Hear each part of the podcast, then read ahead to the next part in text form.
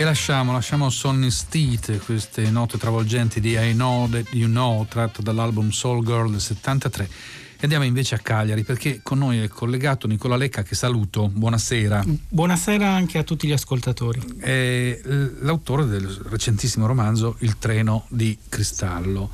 Ehm, il treno perché questo è un romanzo di, di, viaggio, non solo, ma certamente è un romanzo di viaggio, anzi di tanti viaggi, viaggi nello spazio, ma anche viaggi nel tempo, eh, in qualche misura la storia una, della conquista di un'età adulta, ma anche la storia della conquista della propria storia, delle proprie memorie. Il protagonista è Aaron, un uh, ragazzo anche un po' timido che fa l'apprendista in una bella gelateria di origine italiana, Morelli, che sta a Broadstairs sulla costa meridionale dell'Inghilterra ma questo non è che dire, un punto, uno dei punti di partenza del racconto. Nicola Lecca ci prenda per mano e ci accompagni dentro il treno di cristallo, anzi sul treno di cristallo. Mi piace molto che lei abbia proprio chiesto di prendervi per mano perché questo libro è un atto d'amore, è stato scritto in sei anni eh, con una cura quasi sartoriale, con un rigore filologico che è abbastanza impensabile per un'opera di fantasia, come ha osservato uno dei critici che l'ha recensito. Cioè io ho visitato tutti e cento i luoghi mm-hmm. del libro perché fossero vivi, perché la scrittura potesse essere ipnotica. Ho cercato di creare quasi cucendole insieme mm, un sudoku di parole per rendere vivi tutti questi luoghi e eh, prendere per mano, come lei ha detto, il lettore e assicurargli un posto a bordo, ecco, a bordo di questo viaggio che è un viaggio sì geografico, come ha osservato bene, però è anche il viaggio che tutti noi facciamo per conoscerci attraverso poi quella che è la diversità degli altri, perché davanti agli specchi è impossibile conoscersi davvero, solo quando ci confrontiamo eh, riusciamo a scoprire davvero chi siamo. E allora ci racconti chi è Aaron, questo giovane apparentemente timido che viene nel corso del, del racconto, pagina dopo pagina, chiamato alla vita, va? mi viene da dire così. Beh, Aaron eh, lavora come apprendista gelataio appunto in questa storica gelateria Morelli, eh, lungo il canale della Manica, a Strapiombo, sul mare ed è innamorato di una ragazza che non conosce, ha come molte persone una relazione online che va avanti da un lungo periodo e con una scusa o con un'altra questa ragazza si sottrae eh, all'incontro. Perciò lui vive in questa palla di cristallo con una madre molto depressa e possessiva che eh, gli nasconde l'identità di suo padre, anzi gli racconta perfino che il padre è morto mentre lei era incinta. Eh, Aaron cresce in questa piccola cittadina con, con, un budget molto ridotto dalla povertà, loro sono immigrati dalla, dalla Croazia, sono scappati durante la guerra e sulla loro porta è stato anche inciso ehm, rifugiati ingrati, no? perché hanno osato lamentarsi di un cane che abbaiava.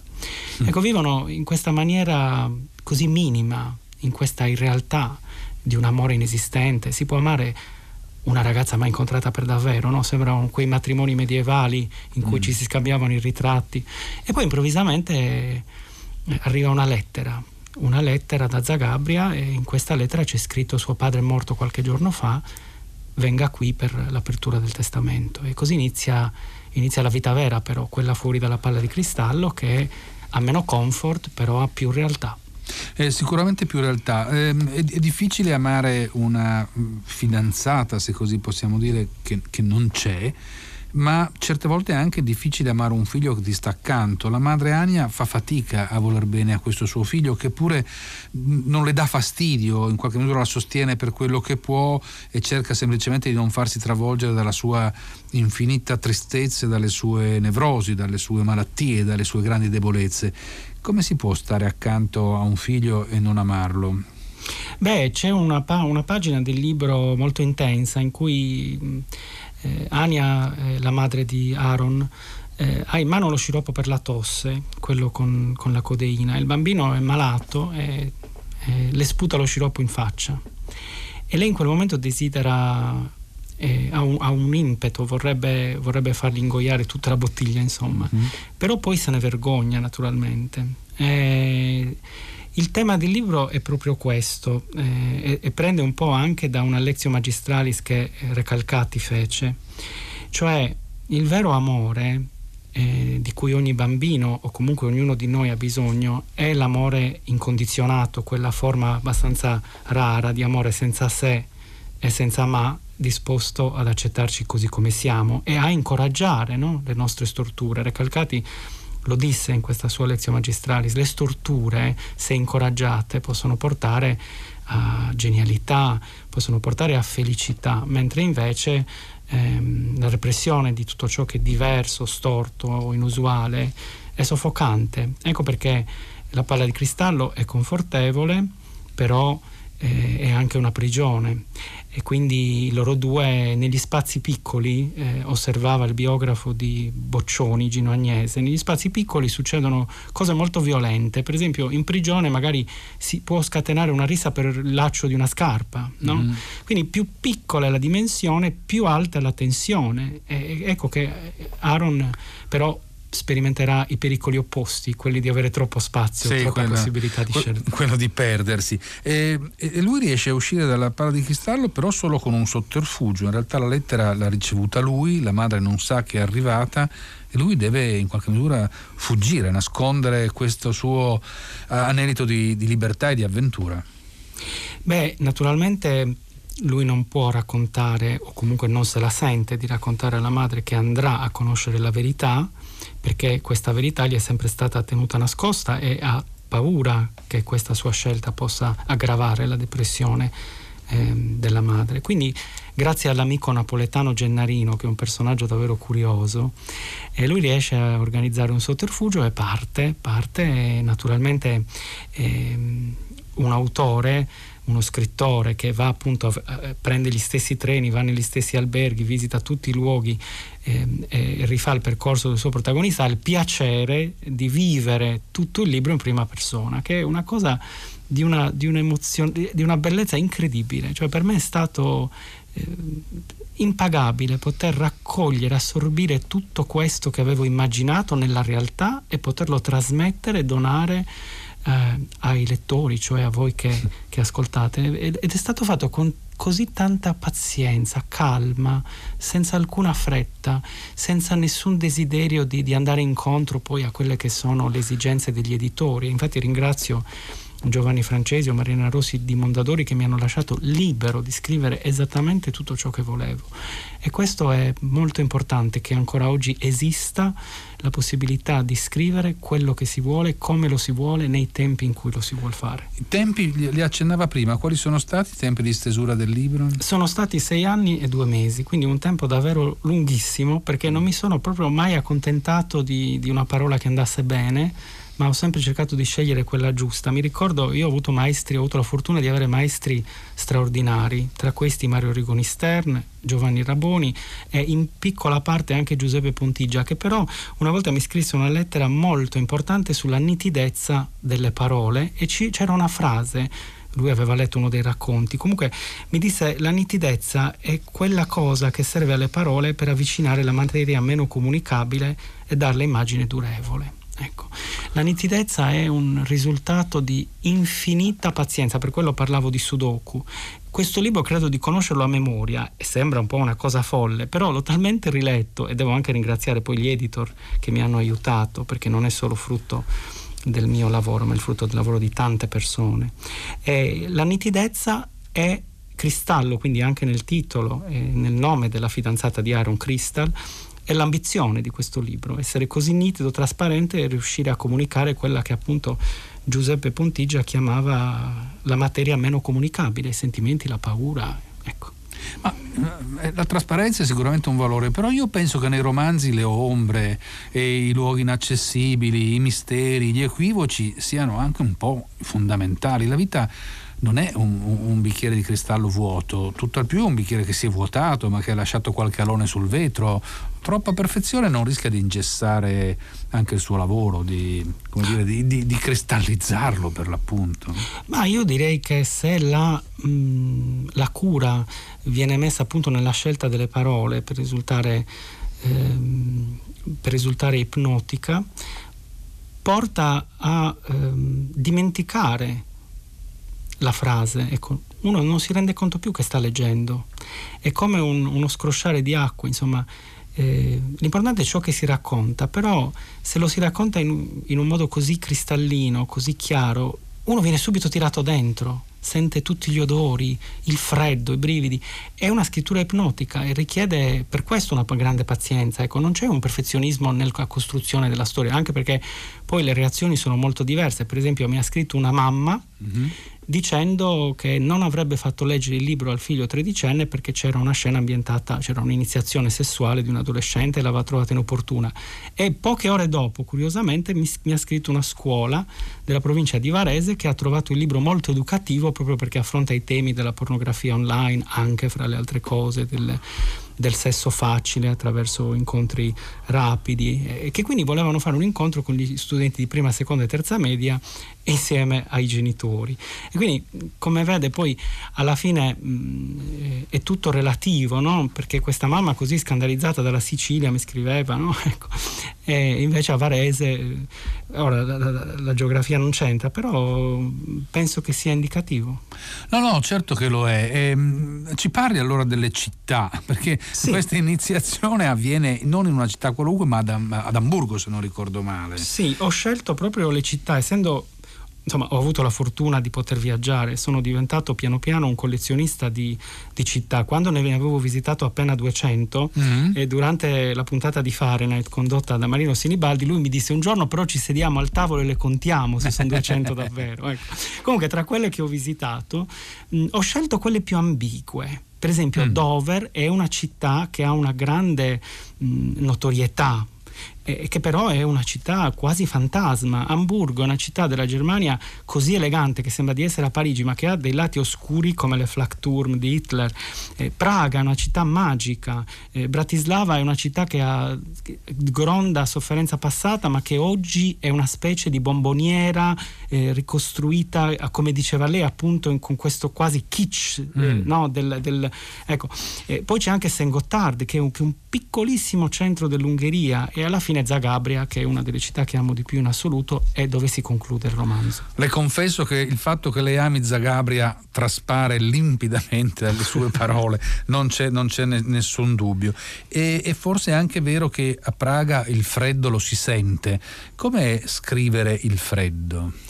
Guardi, mm, io ricordo un, mentre stavo a Praga un febbraio, era febbraio del, del, non ricordo di che anno, comunque c'era talmente freddo, io scrivo a penna, ho, ho scritto tutto questo libro a penna, eh, chi desidera può vedere i manoscritti sulle mie pagine social, ma eh, le dita erano diventate avevano preso uno strano colore perché mm. continuava a scrivere con mi pare fosse 12-13 gradi sotto zero non voglio dire un, un, numero sbagliato però c'era veramente freddo ero talmente attratto da tutto ciò che potevo eventualmente raccontare perché poi si prendono mille appunti e alla fine nel libro di questi appunti entra l'1% però c'è questa avidità di, di, di vedere testimoniare condividere questa voglia di condividere di far viaggiare persone che non hanno possibilità di viaggiare o che non hanno possibilità e tempo di osservare con questa attenzione con questa cura che eh, noi eh, scrittori abbiamo avuto in dono, perché questo è un dono di Dio. Non, non, eh, vabbè, vabbè, sarà anche un dono che lei si è coltivato e avrà reso umano, santo cielo. Beh, ho dedicato questo libro alla Madonna dell'Orto, eh, che ha una storia, un'altra volta che ci incontreremo ne parleremo, eh. ma penso che, che, la scrittura sia proprio un dono. Io non credo di avere nessun merito, ecco, se non quello di avere poi la, eh, limato e reso, eh, come dire, accessibile anche a un bambino di, di, di, di 9-10 no, anni no, no, no, troppo giovane. Troppo ecco, giovane. non questo, ma ecco, dico gli altri ah, ecco. ecco. in me c'è proprio il desiderio di, condividere, di comunicare eh, quello che con avidità è stato appreso. Se, se, resta dentro di me non serve, non serve, è sprecato. Ecco. Mm.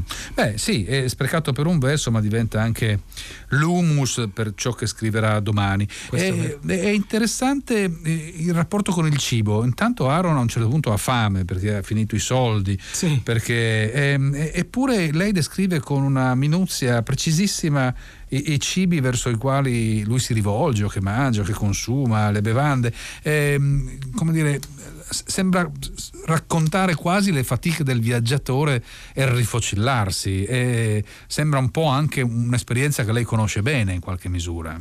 Ma vede, io ho provato a rimanere come Aaron senza soldi, no? Mm, l'ho fatto però in un'altra città che nel uh-huh. libro non c'è che è Ginevra e ho vissuto sei giorni a Ginevra senza un centesimo. Uh. E, e, ho provato a fare questo. Un, mi ricordo che eh, quando lo raccontai a un giornalista del, della Repubblica, che è Francesco Merlo, mi disse: Ma tu devi chiamare in redazione, la devi raccontare questa storia. Ma perché vissuto... Ginevra, che è una delle città più ricche? Appunto, perché eh. se riesco a Ginevra, lui ci può riuscire a Bratislava. Eh. Lo, lo, faccio nella città più difficile, l'ho fatto per cinque giorni, sei, adesso non mi ricordo, fossero 5-6. Comunque sono riuscito e non, mi offrivano tutti di tutto perché raccontavo poi questa storia mi hanno offerto anche delle cose un po' assurde ecco. e, ed era bellissimo perché alla fine quando arrivi a Ginevra ti danno subito c'è una, una specie di distributore automatico di biglietti e ti permette di arrivare in città gratuitamente poi in albergo ti danno una tessera per tutti i mezzi pubblici e così siccome questa è una città ricca probabilmente nei mm. supermercati c'erano sempre cose da assaggiare e così alla fine ho detto se ce l'ho fatta io ce la può fare anche lui a Bratislava insomma e ce l'ha fatta benissimo. Senta, eh, al di là di, mm, come, dire, come dicevamo, di questi muoversi nel, nel, nelle città, c'è un, un, moto nel tempo che ha sempre in Zagabria alla fine il suo nucleo, il suo fulcro. Mm. Cioè, l, l, il libro si chiude di fatto a Zagabria, ma questo lasciamolo un po' sfumato, perché sì. sennò eh, certo. la storia si svela, si svela, troppo. Ma c'è un inizio a Zagabria che io trovo una delle parti più interessanti del, del libro ed è la descrizione di una famiglia e di un giovane che, che, in realtà poi è Borna, il padre di, di Aaron, ed è una descrizione di, di, nuovo, una minuta descrizione di persone, di caratteri e di luoghi. Ce, ce lo vuole accennare così per parole forse meno, meno precise ma, ma evocative questo inizio, questa prima parte del libro? Il libro eh, inizia nell'aula del Conservatorio di Zagabria e il treno di cristallo inizia proprio così. C'è un, un ragazzo altissimo, alto due metri, in una aula vuota, indossa lo smoking e, ed è molto agitato. Sta per entrare in scena perché sua madre e suo padre, che fanno gli impiegati in una fabbrica di dadi per brodo, vogliono riscattarsi socialmente attraverso di lui, quindi gli hanno imposto di diventare un pianista e lui sta per rendere possibile il loro sogno, quello di ricevere tanti applausi, di essere ammirati attraverso di lui.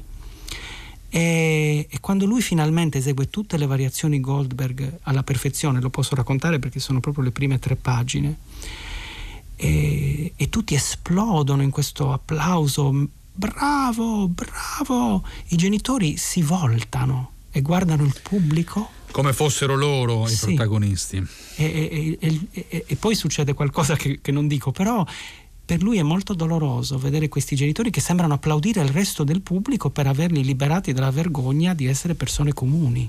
Mm. Però non si ferma qui la scena, le pagine vanno avanti e lei descrive la casa di questa sì. famiglia che è mm, che è mausoleo, che è come dire esempio, che, che è l'impeccabilità in un mondo in realtà fragile e povero. Beh, ehm, come prima lei ha osservato, quando lui non ha i soldi a Bratislava, mm-hmm. descrive con minuzia tutto ciò che vede perché lo desidera. Mm-hmm. E così loro, non avendo controllo quasi su niente, cercano almeno di avere controllo sulla casa. Inamidano, stirano, eh, puliscono, lavano. Eh, è proprio così, quando, quando, le identità entrano in crisi eh, e allora le si, quasi le si rafforza in questa maniera quasi caricaturale perché si vuole avere l'illusione di essere in controllo. Sì, eh, un'illusione portata all'estremo, diciamo, una casa linda, pulitissima, scintillante in un condominio in realtà un po' fatiscente, un po', un po grigio e, e, un po' triste, una vera eccezione nel paesaggio che circonda quella casa. Senta, nel, nel peregrinare del, del, giovane che in fondo cerca se stesso, cerca il, pro, il, proprio passato ma anche il proprio futuro, ci sono degli incontri abbastanza interessanti. Lei già accennava al suo collega eh, di, di, di, lavoro, Gennarino, che è forse il, il, personaggio più vivo alla fine di tutto, di tutto il racconto, eh, di tutto il romanzo che lei scrive, però non è l'unico, incontra gruppi di altri giovani a spasso per l'Europa, incontra altra gioventù. Eh, come dire, ricostruisce incontri che sono per lei dei ricordi o, o sono invenzioni?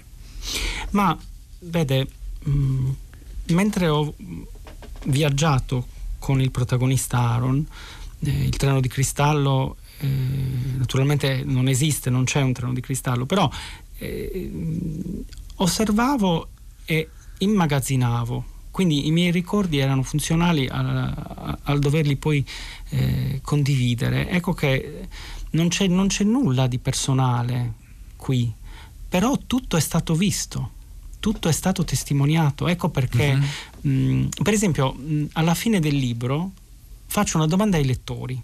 Dico, mi, mi domando se valga la pena lavorare con tanta cura per 240 pagine, insomma, un libro che si finisce in un paio d'ore.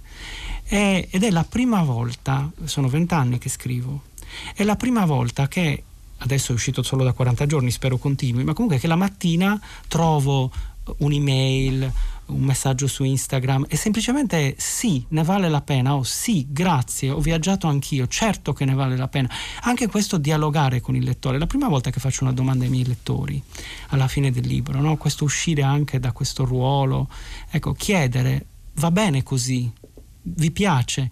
Ecco, credo che è la, davvero la prima volta che ho sentito un rapporto così stretto eh, con chi lo ha letto per adesso, spero mm. che continui, proprio perché forse alla fine, in tempi di, di superficialità, di rapidità, di, di, di, consumo, di spremitura immediata e buttar via così, che ci sia ancora qualcuno che dà valore mh, così grande almeno al lavoro che fa, ecco, tutto qui, semplicemente con, con con rigore da, da artigiano, eh, non è che voglio dire... Dice poco, eh? eh dare, dare, valore a ciò che si fa, in fondo vuol dire dare valore alla propria vita, è il segreto... Qualunque cosa si eh, faccia, eh, certo. voglio dire... Certamente. Senta, un'ultima cosa le volevo chiedere perché mi aveva molto colpito. In questo suo vagabondare a un certo punto il giovane Aaron ha anche l'opportunità di andare in un albergo di lusso. Sì. Non raccontiamo né come, né dove, né quando, eh, però ci si sveglia due mattine. La prima mattina è come fascinato, sedotto dalla colazione, dall'abbondanza, dalla ricchezza. La mattina dopo ci ha già fatto l'abitudine. È così facile, è così veloce consumare la, lo stupore, la sorpresa, il bene benessere? Beh, c'è qualcuno ha detto la cosa più insopportabile che nulla è insopportabile no? Quindi, eh, il, ciò che accade durante la notte quella notte cambia, cambia completamente il suo sentire, il suo percepire. Questo ci fa capire che anche un albergo di lusso che noi, eh, nella, perché poi oggi c'è questo desiderio di dare un'immagine di noi grandiosa, quindi noi sui social proiettiamo, no? ho visto eh. persone che non mangiano i gelati per fotografarli. Quindi, no, no, mangiano. E, quindi, e alla fine cosa accade? Che però se noi non stiamo bene con noi stessi, non abbiamo voglia bene, di andare certo, in un certo, albergo bene. di lusso, finché lui stava bene in quel momento se lo godeva. Poi, eh, certamente, eh. e poi le cose cambiano. E lasciamo, lasciamo, qualcosa di non detto di questo eh, romanzo. Io saluto e ringrazio moltissimo Nicola Lecca, il treno di cristallo eh, edito da Mondadori, eh, 18 euro, 240 pagine l'ha appena, l'ha appena, ricordato lei. La saluto molto, la ringrazio molto. Grazie a voi. Eh, invece noi siamo in chiusura, però ricordiamo i libri di oggi, il libro del gioco, il giardino dei Finzi Contini, il treno di cristallo, ehm, senza parole, il libro eh, come dire, sulla genesi delle parole dimenticate, sulla loro storia, sul loro, sul loro significato. Questo è stato il lungo viaggio di oggi, ma ci avviciniamo, eh, come ci dice la sigla, ai saluti. Io saluto tutti, saluto naturalmente tutti voi, ma saluto eh, Francesco Lanza alla console, eh, Benedetta Annibali in regia e naturalmente Susanna Tartaro che è la curatrice del programma. Saluto e ringrazio la redazione, Laura Zanacchi, Daniela Pirastu, Clementina Palladini, Lea Gemmato, Michele De Mieri e Carlo De Amicis. E nel rinnovarvi l'appuntamento per domani pomeriggio alle 3 cedo la linea a Luca Damiani che eh, conduce 6 gradi.